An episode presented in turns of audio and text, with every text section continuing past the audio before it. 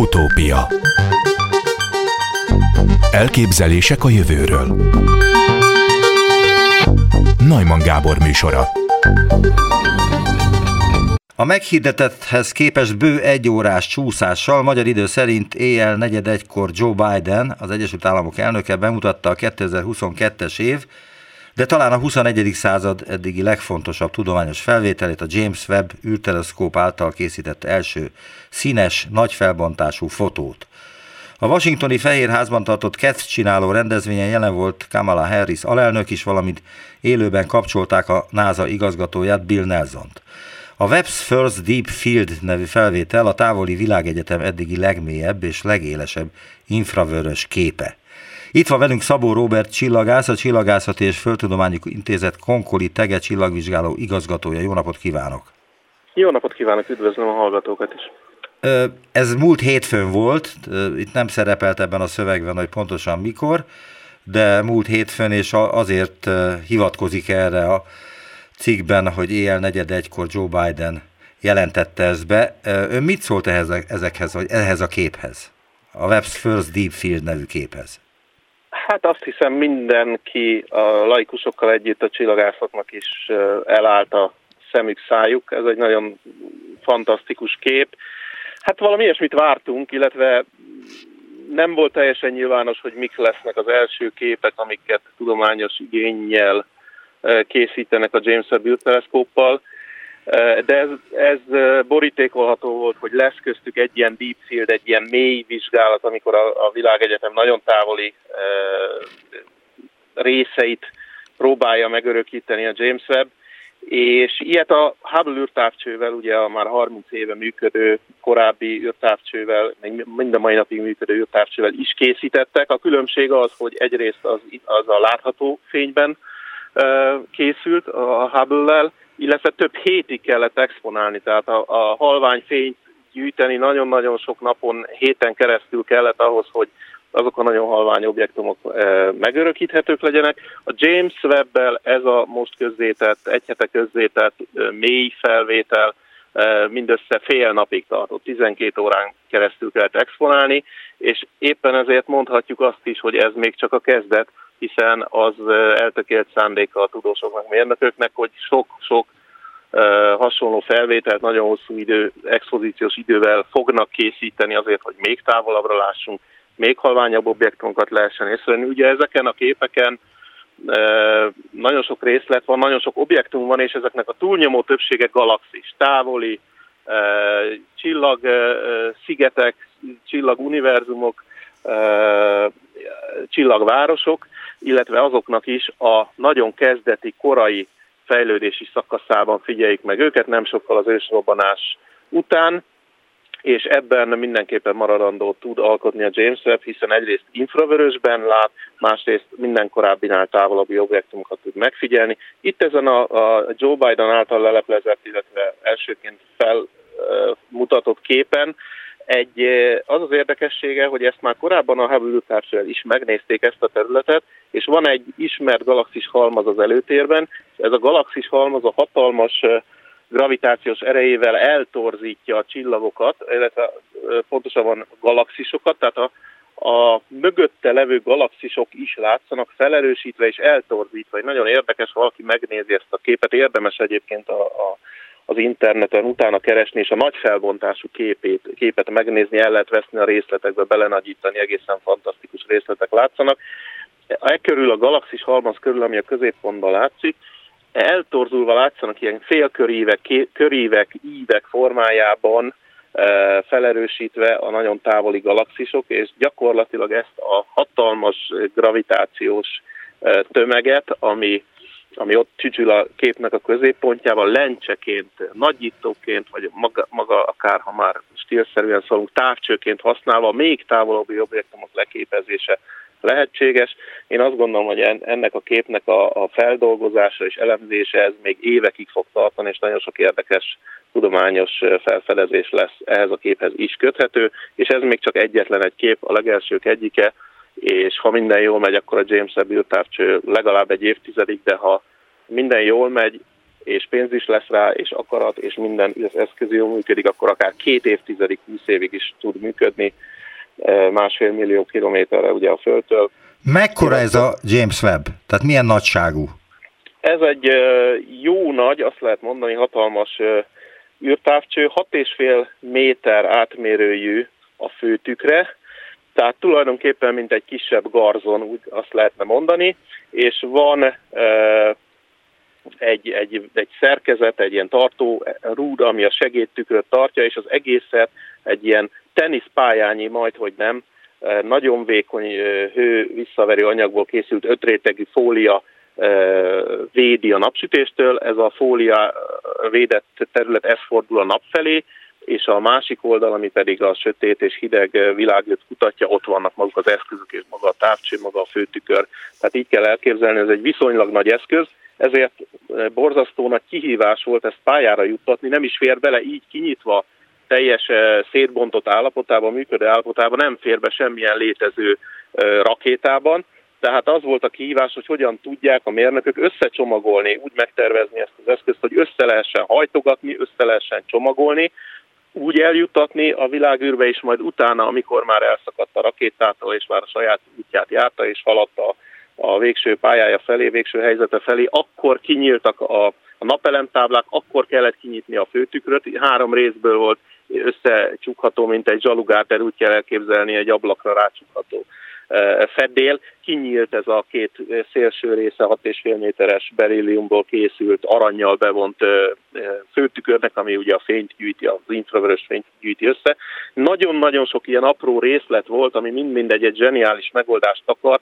Ilyen űrtávcsövet az emberiség még soha nem juttatott el a világűrbe, és ezt a sok-sok technikai kihívás, több száz ilyen kihívás volt, és mindegyik egy-egy olyan kritikus pontot jelentett, amit hogyha ha valahol elromlik a dolog, nem nyílik ki az űrtávcső, akkor mehetett volna ez a 10,5 milliárdnyi és nagyon-nagyon sok mérnök évtizednyi ráfordított munka a kukába gyakorlatilag nem működött volna a távcső, ha bármelyik eh, kis apró részlet nem stimmelt volna. Úgyhogy nagyon nagy kihívás nem csak a tudósoknak, a mérnököknek még nagyobb köszönet uh, illeti őket, hogy ezt, ezt sikerült megvalósítani. És úgy tűnik, hogy minden működik, uh, sőt, a teljesítő képesség az űrtávcsőnek még a tervezetnél is jobb, meghaladja, sikerült pontosabban csiszolni a tükrét, sikerült pontosabban beállítani, pontosabb a, a célra tartása, minden, szinte minden jellemzőjében meghaladja a várakozásokat, úgyhogy ez egy fantasztikus teljesítmény, és továbbra is várni fogjuk az eredményeket erről az űreszközről. Na most a James Webb ugye egy millió kilométerre van a Földtől, és ott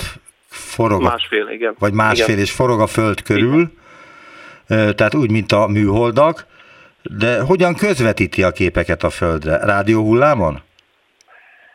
Természetesen a rádió adóvevő van köztünk, igen. Úgy kell egyébként elképzelni, hogy ez egy olyan pont ugye a Földtől kifelé a nappal ellentétes irányban, ami együtt forog a Földdel, tehát gyakorlatilag nem marad le tőlünk, hanem azonos forgási, keringési periódusa van a Földdel, és ez egy nagyon stabil helyzet. Egyébként maga pont nem stabil, e körül kis köröket, kis elliptikus pályát ír le maga az írtávcsa, és így tud abban a helyzetében maradni, tehát néha pici pályakorrekciókra szükség van, de a lényeg az, hogy ebben a pontban a nap, a föld és a hold is mind egy irányba látszik, és ez az az irány, amire nem szeretne ez az űrtávcső nézni, hanem mindig az ellentétes irányba tud nézni, és így az egész égboltot gyakorlatilag le tudja tapogatni, és valóban hát azt kell, azt kell tudni, hogy a, ugye a fedélzeti számítógépre és tároló kapacitással letöltött, elkészített képek rádióhullámokon keresztül jutnak el a, a földi irányító központba, illetve fogadó központba. Ugye van egy úgynevezett Deep Space network, tehát a távoli űrben mozgó és dolgozó eszközöknek a rádióadásait fogó hatalmas rádiótávcső rendszer az egész Földet behálózza, van Ausztráliában, van Spanyolországon, több helyen a Földön, és ezek fogják ezeket a gyenge rádiójeleket, és hát bizony itt, itt azért elég nagy képek keletkeznek, a James Webb-nél is, és ugye a Deep Space Networknek, ennek a rádióhálózatnak az az érdekessége, hogy a Voyager űrszondákat is még mind a mai napig tudják fogni azoknak a gyenge jelét, ami gyakorlatilag egy ilyen 20 wattos izzónak felel meg, olyan gyengén sugároznak a naprendszer széléről sok-sok milliárd kilométerre tőlünk. Ilyen rádió távcső hálózattal, rendszerrel, a parabolantenna hálózattal lehet fogni a jelet, és ez gyakorlatilag folyamatosan áramlik a Földre, és így aztán egyre több képhez és adathoz jutnak a kutatók. Hogyan készülnek ezek a képek? Mármint, hogy ugye ezek a képek, amiket nyilvánosságra hoztak, ezek nem igazi képek, hanem ezek számokból készülnek, és elő kell állítani ezekből a képet, nem?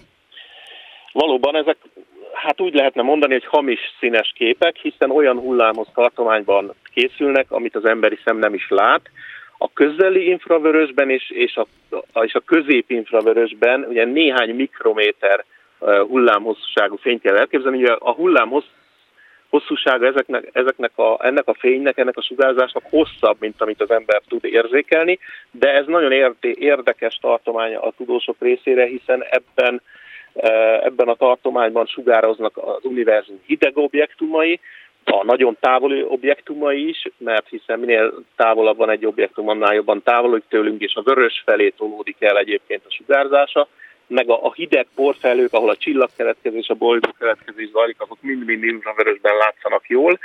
E, tehát ebben a hullámhoz tartományban többféle szűrővel, többféle hullámhoz tartományban e, készülnek képek, csak úgy, mintha annak a kiterjesztéseként lehet felfogni, mint ahogy mi is, mi is ugye színes képeket úgy készítünk, hogy különböző kék, vörös, zöld szűrővel akár készítünk képeket, és abból áll össze egy színes, emberi szem számára színes képként felfogható kép. Itt is több, akár 5-6 különböző hullámos tartományban, mind az infravörösben készült képekből állítják elő az emberi szemmel élvezhető és egyébként nagyon látványos képeket. Tehát nyilván a, a kicsit rövidebb hullámosszú, de még mindig infravörösben levő sugárzást, azt mondjuk ahhoz kéket rendelnek hozzá a távolabbi infravörösben, ami már még hosszabb hullámosszú, még távolabban a látható hullámosszaktól, az, ahhoz meg egy vörös szint rendelnek, és ebből egészen tetszetős képeket lehet összeállítani. Azt érdemes tudni zárójeles megjegyzésként, hogy például a Hubble űrtávcsőnél, ugye, aminek ikonikus képei vannak, például a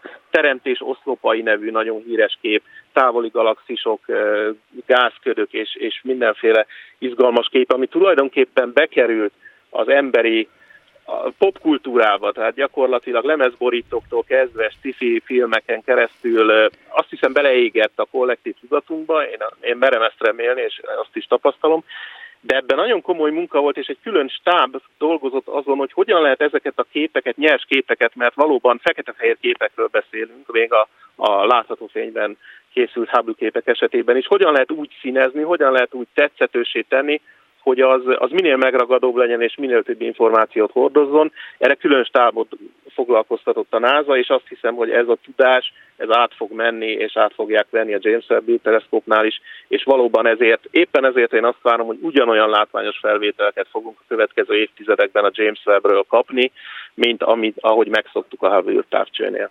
Azt olvasni a különböző beszámolókból, hogy a NASA új 10 milliárd dolláros űrteleszkópja lenyűgöző képeket készített egy csillagóvodáról és egy különleges galaxisok közötti kozmikus táncról is. De mi az a csillagóvoda, illetve mi az a kozmikus tánc, amiről itt szó van? Igen, e, az előbb említettük ezt a Deep Fieldet, ezt a nagyon távoli galaxis e, sokat mutató képet, ez csak a kezdet volt, amit Joe Biden leplezett le, és ezen kívül még öt másik kép készült, amit szintén másnap e, nyilvánosságra hoztak, és mindegyik másért érdekes egy picit. Az egyik ilyen valóban az ön által említett csillagóvó, de ez a Karina gázköd, a déli féltekén látható, Magyarországon ez nem is látható ez a terület. Ugye a James az egész égboltot tudja, meg tudja figyelni, ezért ez nem volt probléma számára. Ez egy olyan csillagkeletkezési hely, ilyeneket ismerünk egyébként a szerte az égbolton, korábban is láttunk ilyeneket, de most minden korábbinál részletesebben és pontosabban meg tudjuk vizsgálni, hogy hogyan zajlik le a csillagkeletkezés és ezzel a bolygórendszerek keletkezése is. Itt valóban az infravörös tartományban végzett megfigyeléseknek van hatalmas jelentősége, mert ezekben a por- és gázfelhőkben egyébként ezek átláthatatlanok, és gyakorlatilag nem is látnánk azokat a csillagkeletkezések, keletkezési pontokat, helyeket, sűrűsödéseket, ahol elkezdenek kialakulni a, a csillagok. Ugye itt arról van szó, hogy a csillagok akár több milliárd évig is élhetnek, és ezért nincs időnk végig várni, a csillagászok nem tudnak a távcső mellett arra várni, hogy végig nézzük, hogy hogy keletkezik egy ilyen csillag. Hát az egész eh, naprendszer életkora kevés ehhez.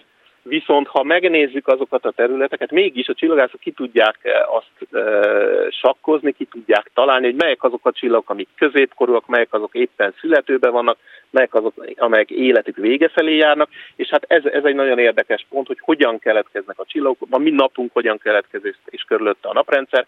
Hát ezt látjuk itt most élőben, nagy felbontásban, ha kell, a, mondhatjuk így, hogy, hogy, hogy HD-ben és színes szagos filmben gyakorlatilag ezt megmutatja nekik a James Webb, és ezáltal egy csomó olyan fizikai folyamatra derül fény, ami korábban nem volt tanulmányozható. Ez, ez tehát a csillagbölcső. A galaxisoknak pedig egy kozmikus tánca, az egy viszonylag közeli galaxis csoport.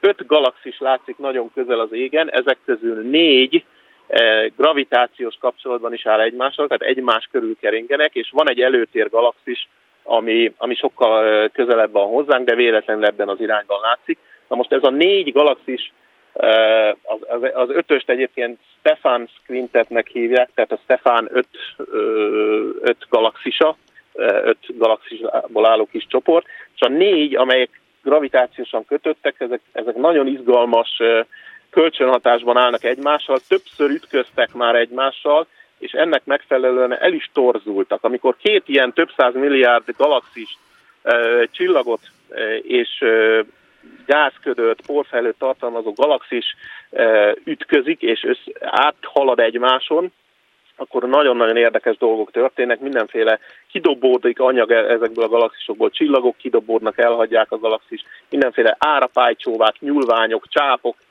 keletkeznek, és gyakorlatilag amikor gázfelők ütköznek, akkor meg beindul a csillagkeletkezés. Ez egyfajta trigger, olyan, mint ami meghúzza a ravaszt, és elindul a csillagoknak a fejlődése. Ez mind-mind-mind, amiről én most itt beszéltem, látható ezen a képen, infravörösben, borzasztó részletes képbe, e, látható, szintén érdemes rákeresni és belenagyítani. Gyakorlatilag ezekben a távoli galaxisokban az egyedi csillagok a legfényesebbek közül e, látszódnak ezen, ezeken a felvételeken látszanak azok a porfelhők, gázködök, ahol a csillagkeletkezés zajlik, meg lehet vizsgálni ezeknek a galaxisoknak a középpontjában csücsülő óriás fekete lyukak körüli gáznak a mozgását, eh, hihetetlen részletességgel mutatja azt a területet, amit korábban láttunk, hát egy homályos szemüvegen keresztül, most pedig tű élesen és fontossággal.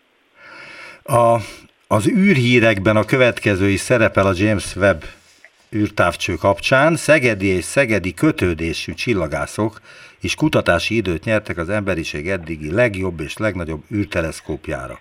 A NASA 10 milliárd dolláros James Webb űrteleszkópja tudományos ciklusát 2022. július 11-én kezdte meg.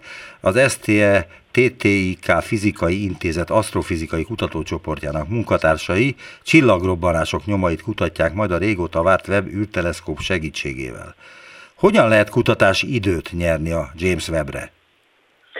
Ez egy hihetetlenül kompetitív folyamat, tehát nagyon nagy a verseny. Én azt mondanám, hogy késhegyre menő verseny van, tényleg nagyon nehéz, mert nagyon sokszoros túljelentkezés van a James Webbre e, e, időt pályázni. De gyakorlatilag egy nagyon-nagyon alaposan végig gondolt, nagyon jól felépített pályázatot kell írni, ahol egy kutatócsoport végig gondolja, hogy mi az, amit a James webb meg lehet mérni, mi az, amit korábbi műszerekkel nem lehetett megtenni, és miért fontos az, mert hiszen nagyon-nagyon drága uh, itt a műszeridő, tehát fenntartani magát az eszközt, meg a befektetett sok-sok pénzt uh, vissza kell valahogyan szerezni azáltal, hogy nagyon fontos felfedezéseket teszünk, és ehhez gyakorlatilag nagyon jól kell ismerni a James Webb-nek a teljesítő képességét, hogy milyen halvány objektumokat lát ahhoz, mennyi időt kell exponálni, milyen lesz a képfeldolgozás, vagy esetleg a spektrumot, amit készít az eszköz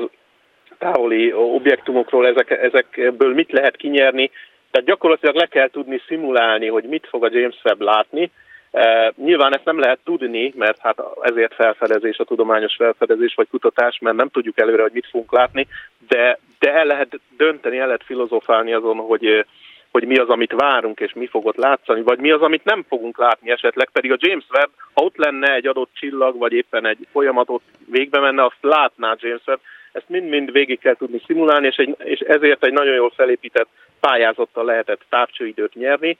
Az említett szegedi kollégák szupernovák uh, robbanási folyamatait fogják megfigyelni, méghozzá azt, hogy egy-egy ilyen nagy tömegű csillag élete végén mennyi port dob le, mert ez nagyon-nagyon fontos, enélkül nem értjük meg a saját galaxisunk fejlődését sem, és a távoli galaxisok fejlődését sem. Nem tudjuk igazából, hogy honnan származik az a por, ami a csillagközi anyagnak egy viszonylag kis százalékát, de annál fontosabb részét alkotja. Tehát ezt fogják megnézni, hogy szupernovákban keletkezik-e por, és ha igen, mennyi. De me- szeretném megemlíteni egy másik félmondattal azt, hogy a, a Csillagászat és Földtudományi Kutatóközpont Csillagászati Intézetében is nyertek egyébként saját jogon kutatási időt ezen a nagyon-nagyon kemény versenyben. Mármint, hogy önöknél a Konkoli tegében. Így van nálunk is, tehát Magyarországon több csoport is sikeres volt, és mi pedig fiatal csillagokat fogunk keresni Ábrahám Péter vezetésével, akinek már korábban is voltak sikeres pályázatai nagyföldi távcsöveken. Aha. Úgyhogy e, ilyen szempontból én azt gondolom, hogy magyar kutatók is kitettek magukért, és, és itt még érdemes megemlíteni, hogy a, a James Webb egyik e, műszerének a tervezésében egy magyar mérnök csillagász Detre Őrs is részt vett, aki a, a, az infravörös kamerának a elektronikájának a fejlesztését vezette. Ő gyakorlatilag azt lehet mondani, hogy könnyékig benne van most ebben a munkában, az első képek analízisében, elemzésében, és hát az elmúlt fél évben, amióta felbocsátották az űrtávcsövet, azóta gyakorlatilag kalibrálás, mérés és, és technikai adatok feldolgozása folyt. Ezt hol Németországból, hol Amerikából, hol pedig Magyarországról végezte. Ennek megfelelően is tőle is származik az az információ, ami most már publikus is, hogy az írtávcső, amit említettem, is nagyon jól működik, úgyhogy most már nincs más hátra tényleg, mint elkezdik ezeket az elnyert kutatási pályázatokat végrehajtani, és aztán jöjjenek az eredmények. Még egy dolgot kérdeznék, azt írják erről, mármint a James Webbről, hogy a James Webb képes az időben visszafelé látni közvetlenül az ősrobbanás utánra, olyan messzi galaxisokat keresve, hogy a fénynek sok milliárd évbe telt, amíg a galaxisokból eljutott hozzánk. A Webb nagyobb, mint a Hubble, így távolabbi, halványabb galaxisokat is láthat. Még az is elképzelhető, kérdezem én, hogy magát az ősrobbanást is láthatjuk a James Webb segítségével? Nem, nem, ezt nem láthatjuk. Erre van más eszköz, hiszen a, az ősrobbanásnak van egyfajta háttérsugárzása, ami az eltelt 13,7 milliárd év alatt annyira lehűlt, hogy ez már nem látszik sem a látható tartományban, sem az infravörösben, hanem még hosszabb hullámhosszakon látszik, ez pedig a, a mikrohullámú tartomány. Ez, ez a háttérsugárzás viszont detektálható, de mikrohullámú hullámhosszra érzékeny rádiótávcsövekkel, és ez egy borzasztó izgalmas dolog, hiszen valóban az ősrobbanásnak utáni közvetlen időszakot lehet ezáltal megfigyelni, és az ebben létrejövő csomósodások nagyon-nagyon apró, ilyen ezred vagy tízezred résznyi, pici, tízezred foknyi eltérések ebben a háttérsugárzáshoz rendelhető hőmérsékletben azt mutatják, hogy hogy fognak aztán később kialakulni, hogy hogyan alakultak ki a galaxis halmazok és a legnagyobb struktúrák az univerzumban. Az infravörösben, amit a James Webb lát, én úgy szoktam mondani, hogy ahogy korábban a Hubble kamerája látható fényben a csillagok óvodáját, a galaxis, galaxis kezdeményeknek az óvodáján, tehát a legfiatalabb galaxisokat látta, az, az ősrobbanás után nem sokkal, itt a nem sokkal persze csillagászati értelemben értendő több millió évet kell ezen érteni, de most a James Webb még egy fokkal tovább ment, és a galaxis kezdeményeknek a bölcsödőjét fogja megfigyelni az infravörös tartományban, de az ősrobbanást magát a James webb nem fogjuk látni, arra másfajta eszközeink vannak. Nagyon izgalmas, mert valóban látható és letapogatható közvetlen az ősrobbanás utáni állapot, de közte még eltelt egy, egy jó pár százezer év, ami, ami ilyen szempontból sötét tartománynak is nevezett, egy sötét időszak, amikor még nem alakultak ki a csillagok, sőt egy hatalmas nagy ilyen ős káosz, ős katyvasz volt a sugárzásnak és a, a részecskéknek a keveréke. A kettő között ez az időszak, ez egy, ez egy átmeneti időszak, amit jelenleg nem nagyon tudunk vizsgálni, leginkább csak elméletekkel, de a korábbit közvetlenül az ősrobbanás után, illetve amikor már megjelentek az első galaxis kezdemények, ezeket tudjuk vizsgálni, ebben fontos a James Webb, és ebben várunk előrelépését, lépést ebben a, ezen a területen is a kozmológia megfigyelési oldaláról. Nagyon szépen köszönöm az interjút. Szabó Robert csillagászat, csillagászat és Földtudományi Intézet Konkoli Tege csillagvizsgáló igazgatója volt az utópiában viszonthallásra. Én is köszönöm viszonthallásra. Utópia Március 20-án lesz az Akadémián a Víz Világnapja alkalmából rendezett előadó ülés, amelyen az édesvíz lesz a fő téma. Itt van velünk Lukács Balázs, a Duna Kutató Intézet Vizes Élőhelyek Funkcionális Ökológiai Kutatócsoport tudományos főmunkatársa. Jó napot kívánok! Jó napot kívánok! Milyen veszélyek fenyegetik a Föld édesvíz készletét? Hát sajnos azt kell mondani, hogy komplex a probléma, nem csak ugye nem csak a vizeinket, hanem úgy általában a körülünk, vagy minket körülvevő élővilágot, a természeti környezetet komplex folyamatok veszélyeztetik. Ugye az egyik leg legexaktabb probléma az az, hogy túlhasználjuk ezeket az élőhelyeket. Ugye a vizes élőhelyek abból a szempontból is veszélyeztetettek, hogy úgy a civilizáció, az emberi civilizációk is ö, már nagyon régóta mindig a, a vízekhez kötöttek, vizek mellé települtek, folyók, tavak ö, mellett jöttek létre, és hát ugye ezeket az élőhelyeket használjuk a leges legrégebb óta, és ez látszik is a, az állapotukon.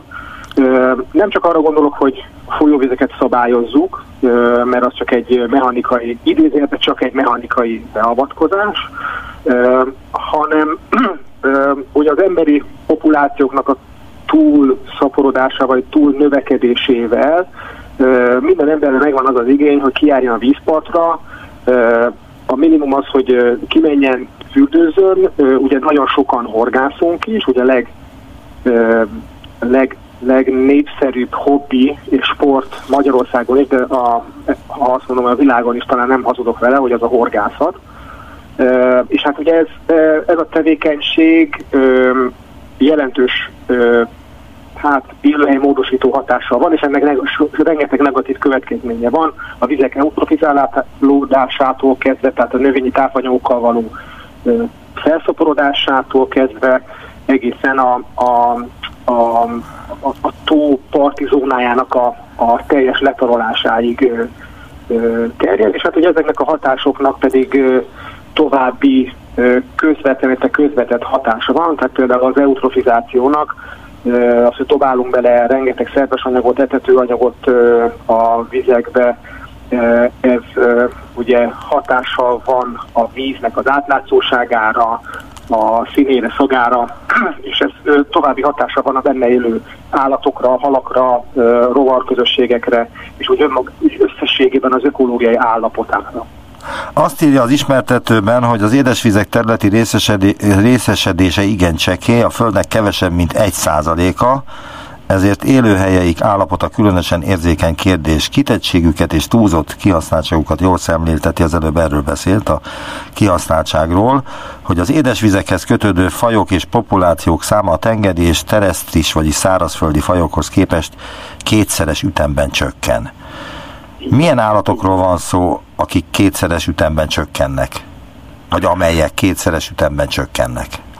Uh, ugye, hát ugye ez a statisztika, ez a uh, ezek úgy készülnek, a WWF szokott ilyen nagy globális statisztikákat kiadni, illetve az, az ENSZ-nek is vannak ilyen statisztikái.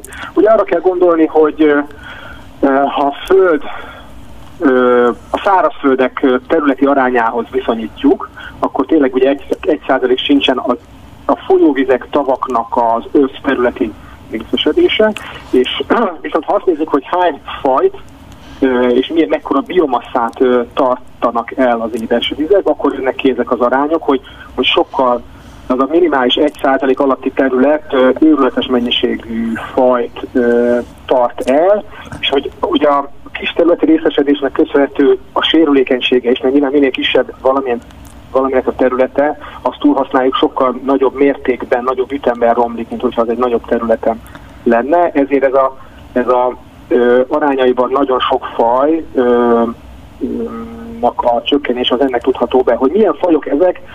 Hát azt kell mondani, hogy minden. Tehát a növényektől kezdve a vízi makroszkopikus gerincteleneken át, tehát a rovarokon át, a halakig mindent egységesen érint ez a, ez a fajszám, illetve biomassa mennyiségének a csökkenése.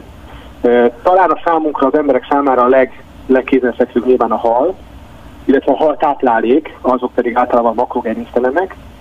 Ezeknek a csökkenése, illetve a szerkezetüknek az átalakulása az, hogy kevesebb faj van, kevesebb édesvízi halfaj van a vizeinkben, rengeteg halfajunk vált az elmúlt évtizedekben ritkává, vagy került közel a kipusztulás hatására. Itt ennek olyan okai lehetnek, hogy az egyik a például a haltelepítés, hogy nagyon egy irányba telepítünk, nagyon csak egy-két faj telepítünk a vizekbe a horgászati célra. Jelentősen rontja ezeknek a fajkészlet összetételnek a arányát, például az idegenhonos fajoknak a, a terjedése, ahol megjelenik egy idegenhonos faj, vagy nem egy, hanem mondjuk egy-két-három ilyen faj megjelenik, akkor ott, ott egy ott egy nagyon jelentős faj struktúrát rendeződés következik be, ami általában az, az úgy ér véget, hogy, hogy, hogy mondjuk három idegenhonos faj bekerül, és mondjuk ennek a többszöröse, a számban többszöröse pusztul ki az őshonos fajok közül. Tehát ez a diverzitás csökkenés, és akkor kevés fajból lesz nagyon sok az adott élőhelyen, ami, ami felboly mozgatja a teljes ökoszisztémát. Tehát Várj, csak a horgászásról beszélt az előbb, csak ez lehet, hogy ez, ez eléggé jó példának tűnik a horgászok számára, hogy itt van ez a törpeharcsa, az egy invazit faj, amelyik véletlenül került be a magyar vizekbe, Igen. és minden vizet tönkretesz, minden élő vizet tönkretesz, mert olyan ellenálló, olyan szapora, stb. stb. Igen. Hát ugye a, a töltőharcsával nem ugye e, önmagában van a baj, hanem az, hogy ugye minden fajnak, például a halaknál, akkor egyik az példát, a halaknál is vannak ö, ö, funkciók, tehát különböző hal, halak, különböző táplálék forrása van, van amelyik ragadozó, van amelyik növényevő, van amelyik szűri a vizet, van amelyik az iszatot túrja, van amelyik a, a felszínen, van amelyik a mélyebb részeken táplálkozik, tehát megvan mindegyiknek a szerepe, és hogyha ezeknek a funkcionális, ha, ha nem fajokat mondom, hanem azt mondom, hogy a különböző funkciók eltűnnek egy vízből, akkor bizony felborul az egyensúly, és mondjuk bekövetkezik az, hogy ha csak törpeharcsa van a vízben, vagy csak poncs van a vízben, akkor mondjuk nagyon sok azoknak a hatása, tehát mondjuk a diszapnak a túrása olyan mértékű lesz, hogy folyamatosan mondjuk zavarossá válik a, a víz, vagy mondjuk a törpeharcsa az mondjuk mindent kieszik. Nincs, ami predálja a törpeharcsát, akkor a törpeharcsa mindent kieszik, minden táplálékát elfogyasztja az adott víztestből, mondjuk a tóból, és akkor ez egy sor további problémát generál, magában a víztestben, amitől felborul az egyensúly, és akkor érezzük, hogy, hogy valami nem működik, mondjuk beteg a víztest, tehát mondjuk laikus szemmel ezt így, így lehet megnevezni, hogy valami látszik, hogy bezöldül, beagálkodik nyáron, akkor jön a nagyon tipikus nyilván a nyár, nyár végén, kora hajnali órákban a az oxigén elfogy a vízből, és akkor, akkor következik például a tömeges halpusztulás. Azt írja még, hogy Európa számos országában fordulnak az alacsony termőképességű egykori árterületek restaurációja felé. Ez azt jelenti, hogy tudományosan is már tényként kezelendő, hogy ezek a folyamszabályozások, meg a különböző gátak, ezek rosszat tettek a természetnek? Igen, igen, igen. Ki lehet mondani, hogy ugye a, az Európai Uniónak van egy víz politikája, ez a víz keretirányelv. Ugye ez nagyon sok mindent megszab, konkrétan megszab, elvár a tagországoktól, nagyon sok mindent ennek a vízpolitikának az eleme olyan, hogy az ott ország elbírálásától függ, vagy saját maga dönti el, hogy, hogy mit valósít meg és mit nem, de ugye ez egy tudományosan többszörösen bizonyított tény, hogy hogy költséghatékonyság, az ökoszisztéma szolgáltatás szempontjából nem minden esetben ö, fenntartható azok a, azok a vizes rendszerek, például folyamszabályozások, amik ugye nem csak az egyszer lesz, hogyha egy folyót szabályozunk, az nem csak egyszeri pénzbefektetés, mert azt is kell tartani ezeket a, ezeket a védműveket. Ez, nem, ez rengeteg pénzbe kerül, és vannak erre modellek, van, ahol megvalósították, és ugye utólagosan egy bizonyítás hogy tényleg jobb és tartósabban fenn lehet tartani. Egy olyan szélesebb átterű folyót, ahol mondjuk a, a gátak közötti terület a szélesebb, a folyó nagyobb teret kap a, a, a mozgásra, az építésre, a bontásra, tehát hogy uh, tudjon meanderezni, kanyarogni, miközben egyébként nyilván a, a, a gátakon túllevő területeket ugye be vannak továbbra is védve az árvíz ellen, de ezeket a gátakat nem kell olyan magasra emelni, nem kell annyi pénzt ölni mondjuk a, a, az, az ártérti területnek, vagy a hullámtéri területnek a, az él, a hogy ne legyen annyira érdes, tehát mondjuk az erdőket nem kell annyira szabályozni, nem kell kivágni, erre nem kell pénzenergiát fordítani a társadalom. Tehát, hogy a vásárhelyi terv, vagyis a TISZA szabályozása az úgy, ahogy van, hát egy rossz megvalósítás volt, és nem kellett volna megtenni ezt, amikor megtettük Alapvetően annak igen, a, a vásárhelyi tervről azt kell tudni, hogy már amikor az ö, megvalósult a 19. század második felében, akkor is nagy vitát váltott ki a vízügyi ágazatban, a vízügyi szakemberek között, akkor is több koncepció volt. Sokan mondták, hogy nem kell ennyire szükre szabni például a Tisza folyónak a hullámterét, hanem szélesebb hullámteret kellene hagyni a folyónak.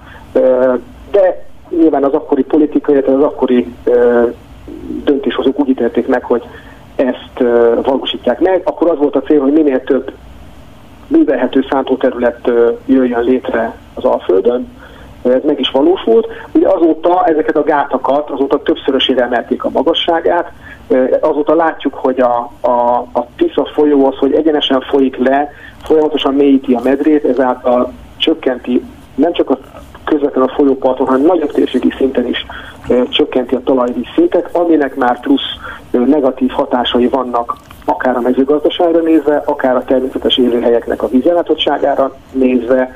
Ez további költségeket generál, hogy ő többet kell öntözni, elvizeket, vagy árasztó igen, vizeket kell megfelelő helyre elvezetni. Elnézést, hogyha ha lehetne, akkor vissza kellene csinálni az egészet? Visszacsinálni nem lehet. Ezeken módosítani lehet. Nyugat-Európában ugye rengeteg olyan projekt indult el az elmúlt, azt mondom, hogy 15 év, mióta a vízkeret irányelv hatájába lépett, ami ami hasonló, tehát hogy folyó szabályozásokat igyekeztek átszabni. Nyilván továbbra is szabályozott marad, de próbáltak optimalizálni, hogy, hogy, hogy a társadalomnak is megmaradjon az, a, az az előnye, hogy nyilván árvíztől mentessé váljon, de, de a folyónak is több teret hagynak, illetve a természetes folyamatoknak is több teret hagynak. Ez általában a folyóvíz esetén a hullámtér szélesítését jelenti, egy állóvíz esetén azt jelenti, hogy nem kell a partig szántani mondjuk egy, egy tavat, egy holdmedret, hanem egy megfelelő méretű puffer zóna kialakításával már jelentős mértékben lehet javítani az élőhelyeknek az állapotán, illetve csökkenteni vagy lassítani lehet ezeknek a, az élőhelyeknek az eltűnését, és ez mindenkinek az érdeke, hiszen, hiszen ha pihenésre vágyik az ember, akkor legelső ilyen, ilyen célpont az általában valamilyen vízpart, és mindenki szét vízpartra szeret járni, és nem, nem egy ilyen egy ilyen pusztulófélben levő vízpartra. Tehát az ilyenfajta folyamszabályozás, ami itt volt Magyarországon is, meg egyébként Európa számtalan helyén, nem, mondjuk Hollandiát is vehetjük példának, egész ország vízszabályozott, ott más okai vannak, ugye a tenger miatt van ez, de egyébként ez nem volt a 19. században, sőt a 20. század egészen a 20. közepéig olyan dör, ördögtől való dolog, de akkor ezek szerint nem lehetünk büszkék a TISZA szabályozására, holott az egy ilyen, hát magyaroknak a szívét megdobogtató valami volt eddig legalábbis. Én nem kell, nem kell ideig elmenni, továbbra is büszke lehet az ember, a Magyar, Magyarország büszke lehet arra a műszaki mérnöki teljesítményre, ami, ami ezzel jár, tehát a tiszát szabályoztuk, és nyilván ez akkor egy fontos beruházás volt, hiszen, hiszen akkor mezőgazdasági területeket kellett nyerni, művelhető területeket kellett nyerni. Világos, ezt már elmondta az előbb, ez, ez érthető. Abba, hogy milyen egyéb következményei lesznek 150-200 év múlva, ezek most jelentkeznek, és ezeket most kell orvosolni. Ugye vizes élőhelyek kapcsán nagyon fontos az, hogy vízhiány van, jelentős vízhiány van, és ennek csak egyik eleme például a folyószabályozás. Ugye nyilván ebben közrejátszik a globális felmelegedés is, közrejátszik az is, hogy folyamatosan vezetjük el például a vizeket, nem, meg, nem nincsenek uh, nagy térségi szintű, nagy globális, uh, nem gondoljuk át ezeknek a vizeknek a szerepét. Az a lényeg, hogy minél gyorsabban, minél hamarabb adott helyről elvezessük, és ugyanarra a helyre, uh, mondjuk két hónap múlva pedig az asszály miatt pedig öntözővizet kell visszavezetni. Ez igazából ha számszerűsítjük, vagy pénzben fejezzük ki, akkor ezek óriási költségek, amelyek lehet, amelyeknek egy részét lehet, hogy meg lehet spórolni, mondjuk azáltal, hogy hogy bölcsebben hasznosítjuk a vizeket, visszatartjuk a belvizeket, egy belős időszakban megfelelő helyeken, a nagyobb területeken visszatartjuk a belvizeket, és nem vezetjük el, hagyjuk elszikadni, hagyjuk, hogy a talajvízbe kerüljenek. Nyilván ez egy konfliktusokkal teli megoldás, mert nyilván belvíz esetében az adott területnek a tulajdonos, a gazdálkodójának a termés kiesése van. Mert ugye a, a, az Európai Unióban a gazdálkodás, az, főleg a mezőgazdasági gazdálkodás ugye rengeteg szubvencióval jár, tehát mindenféle ö, támogatásokat kapnak a gazdák. Tehát ö, itt olyan ötletek vannak, és olyan ö, projektek indultak el az Európai Unióban is, hogy, hogy ezeknek a mezőgazdasági támogatásoknak is a rendszerét is részben át kell, át lehet szabni ahhoz, hogy, hogy a, a vízgazdálkodás is megfelelő, optimálisabb és, és jobb, jobb hatékonysággal ö, menjen, és megmaradjon a, tehát a kecskés és a káposzta is megmaradjon, tehát továbbra is tudjuk használni ezeket a területek mezőgazdasági művelés céljára, de a természetet is jobban kimélnénk, illetve, illetve bölcsebben hasznosítanánk, és ezáltal a ökoszisztéma szolgáltatás minősége az időben folyamatos lenne, tehát egy magasabb minőséget és hosszabb időben tudnánk nyilván a természettől így igénybe venni. Most váltanék témát, és egy öreg, örökzöldet veszek elő, mégpedig, hogy gondolkodnak-e a növények. Pár nappal ezelőtt jelent meg egy cikk az Világhálón, egy sor magyar honlapon is, ami erről szólt, és ebben a cikkben a nyugat a Nyugat-Ausztráliai Egyetem botanikusa Monika K. Jánó kutatásairól volt szó, aki azt akarja bebizonyítani, hogy van olyan, hogy növényi kogníció, vagyis növényi gondolkodás.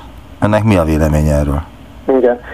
Láttam a, láttam a, a interneten megjelent írást is, meg elolvastam az eredeti cikket is, illetve áttanulmányoztam. Ugye ez két brazil, meg egy ausztrál kutatónak a, a cikke, illetve cikkeiről van szó. Azt tudni kell, hogy a, a tudományos tudományos publikációknak többféle típusa van. A kutatónak a feladat, hogy egy publikációkat jelentessen meg, e, ezzel mérik, ezért kapja a támogatást, ezzel tud kutatási pályáz, pénzekre pályázni. Ugye ez az érintett mind a kettő a kutatónak a, a több cikkét, ahogy láttam, hogy ebben a témában mostanában jelent meg, azok mind olyan cikkek, amik nem kutatási cikkek, tehát nem research article kategóriába sorolható cikkek, hanem úgynevezett ilyen concept paper, tehát elméleti, elméleti cikkek, ezek, ne, ezek nem számítanak olyan, olyan kutatási eredménynek, mint egy, mint egy rendes tudományos közlemény. Ez tulajdonképpen ötletelgetésnek számít, és hát itt ugye arról van szó, hogy hogyha azt hívják a kutatók, hogyha a kognitív képességnek a definícióját, a keretrendszerét egy kicsit máshogy értelmezzük, mert ezt is lehet szűken, meg tágabban értelmezni, akkor elérhetünk oda, hogy, hogy akár azt is mondhatjuk, hogy a növények nek vannak bizonyos ö, olyan értelmi képességeik, amik, amik valami tudatos cselekvés. Mondok egy példát, jó? Mondok egy példát. Valóban előfordul-e az, hogy egy hatalmas erdő egyik szélén fakivágás zajlik, és a másik szélén furcsa reakciókat lehet észlelni a növények részéről, mintha fájna nekik.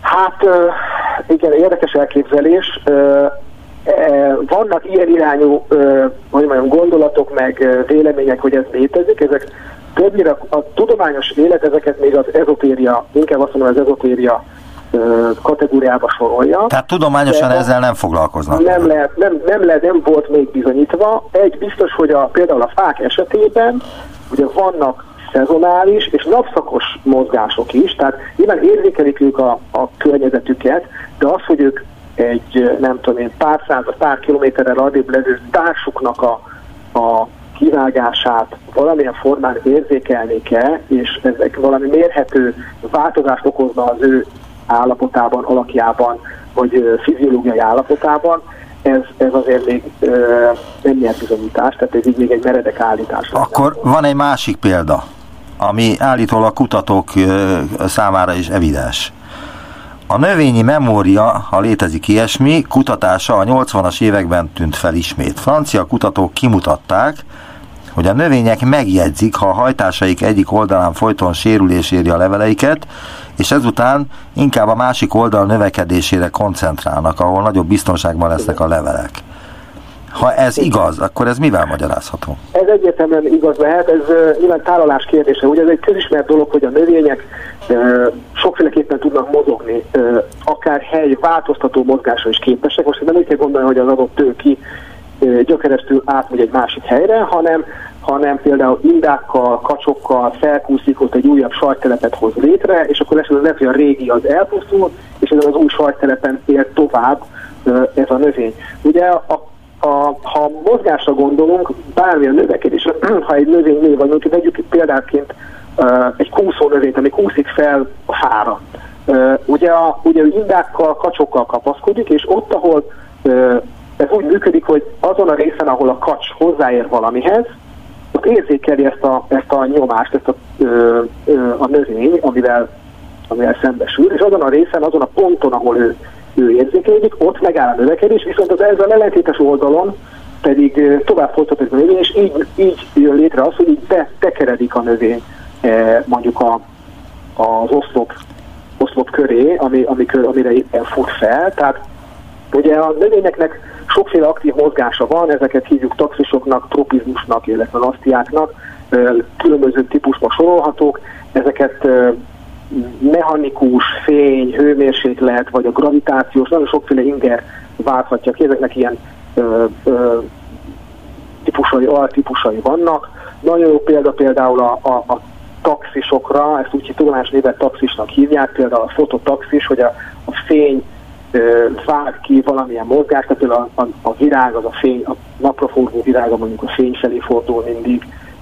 Ez, ez, ez úgy működik, hogy vannak olyan hormonok, növényi hormonok, amelyek a fény hatására elbomlanak, tehát ott, ahol fény éri, ott nem, nem növekedik a növény, viszont az ellentétes oldalon, ha nem éri fény, ott, ott pedig jobban növekedik, és ez okozza például a, a virágnak az elfordulását. Vagy a nastiára egy jó példa a mimózának a mozgása,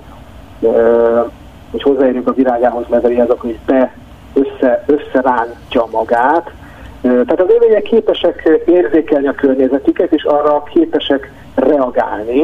Van, ami lassabban, van, ami gyorsabban. Ugye a növényi mozgás az egy lassú folyamat, a növényi növekedés is egy lassú folyamat, tehát mi emberek ezt nem érzékeljük úgy, hogy ő most ezt érzékelte azt, hogy hozzáért valami, de lehet, hogy pár héttel később látjuk, hogy hopp, az kikerült az a növény, vagy körbefonta, és nem állt meg ott a növekedésben, hanem, hanem érzékelt, hogy ott van, ki kell kerülni, és akkor növekedett. Vannak erre nagyon szép videófelvételek, a lass fölvesznek timelapse videók, hogy fölvesznek növényeket, hogy hogyan kúsznak, hogyan kerülik ki a sziklát egy kúszó növény, látszik, hogy, hogy helyezkedik, próbálja megtalálni megfelelő irányt, aztán eldönti, hogy, hogy arra neki optimális, akkor arra növekedik tovább és az a véleménye önnek, hogy ennek voltaképpen nincs semmi köze ahhoz, amit az emberek gondolkodásnak neveznek? Nem, nem feltétlenül. Ezt nem csak én állítom, hanem erre sokszor, ez ilyen kérdéskörben sokszor nyilatkoznak kutatók, hogy nyilván vannak túlzások, a kutatók sokszor túlzásba esnek, hogy minél jobban propagálják, minél inkább szeretnék propagálni a saját kutatás eredményeiket, néha túlzó állításokba esnek, vagy ennek a csapdájába esnek, de nem kell azt gondolni, hogy olyan kognitív képességekkel rendelkeznek, mint egy fejlett idegrendszerrel rendelkező mondjuk gerinces állat. De visszatérve mondjuk az eredeti cikkre, ugye az, hogy mit tekintünk kognitív képességnek,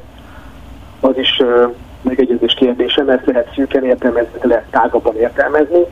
Van, aki azt mondja, hogy csak azok a fajok rendelkeznek olyan értelmi működése, amiknek bonyolult idegenkéri fantát fejlett hagyjuk, de ha veszük a példát mondjuk egy rovar, mondjuk egy pókot, ami elég sok bonyolult dolgot képes megcsinálni azzal a minimális dúcidegrendszerrel, ami neki van, akkor van, aki azt mondja, hogy például a háló, amit a pók sző, és amin keresztül érzékeli a külvilágot, az az kognitív képességének a kiterjesztése lehet, tehát hogy, hogy bizonyos élőlények, így például akár a növények is, tehát más környezet használatával, akár a kognitív képességeiket is ki tudják terjeszteni, és tudják használni az érzékelésre. Tehát ez, ez tulajdonképpen csak játék a, a szavakkal, illetve a fogalmakkal, ki hogy értelmezi, mennyire tágalmas szűken értelmezi ezt a keretrendszert. Nagyon szépen köszönöm az interjút. Lukács Balázs, a Kutató Intézet vizes élőhelyek funkcionális ökológiai kutatócsoport tudományos főmunkatársa volt az utópiában. Viszont hallásra. Köszönöm, köszönöm az interjút. Viszont hallásra.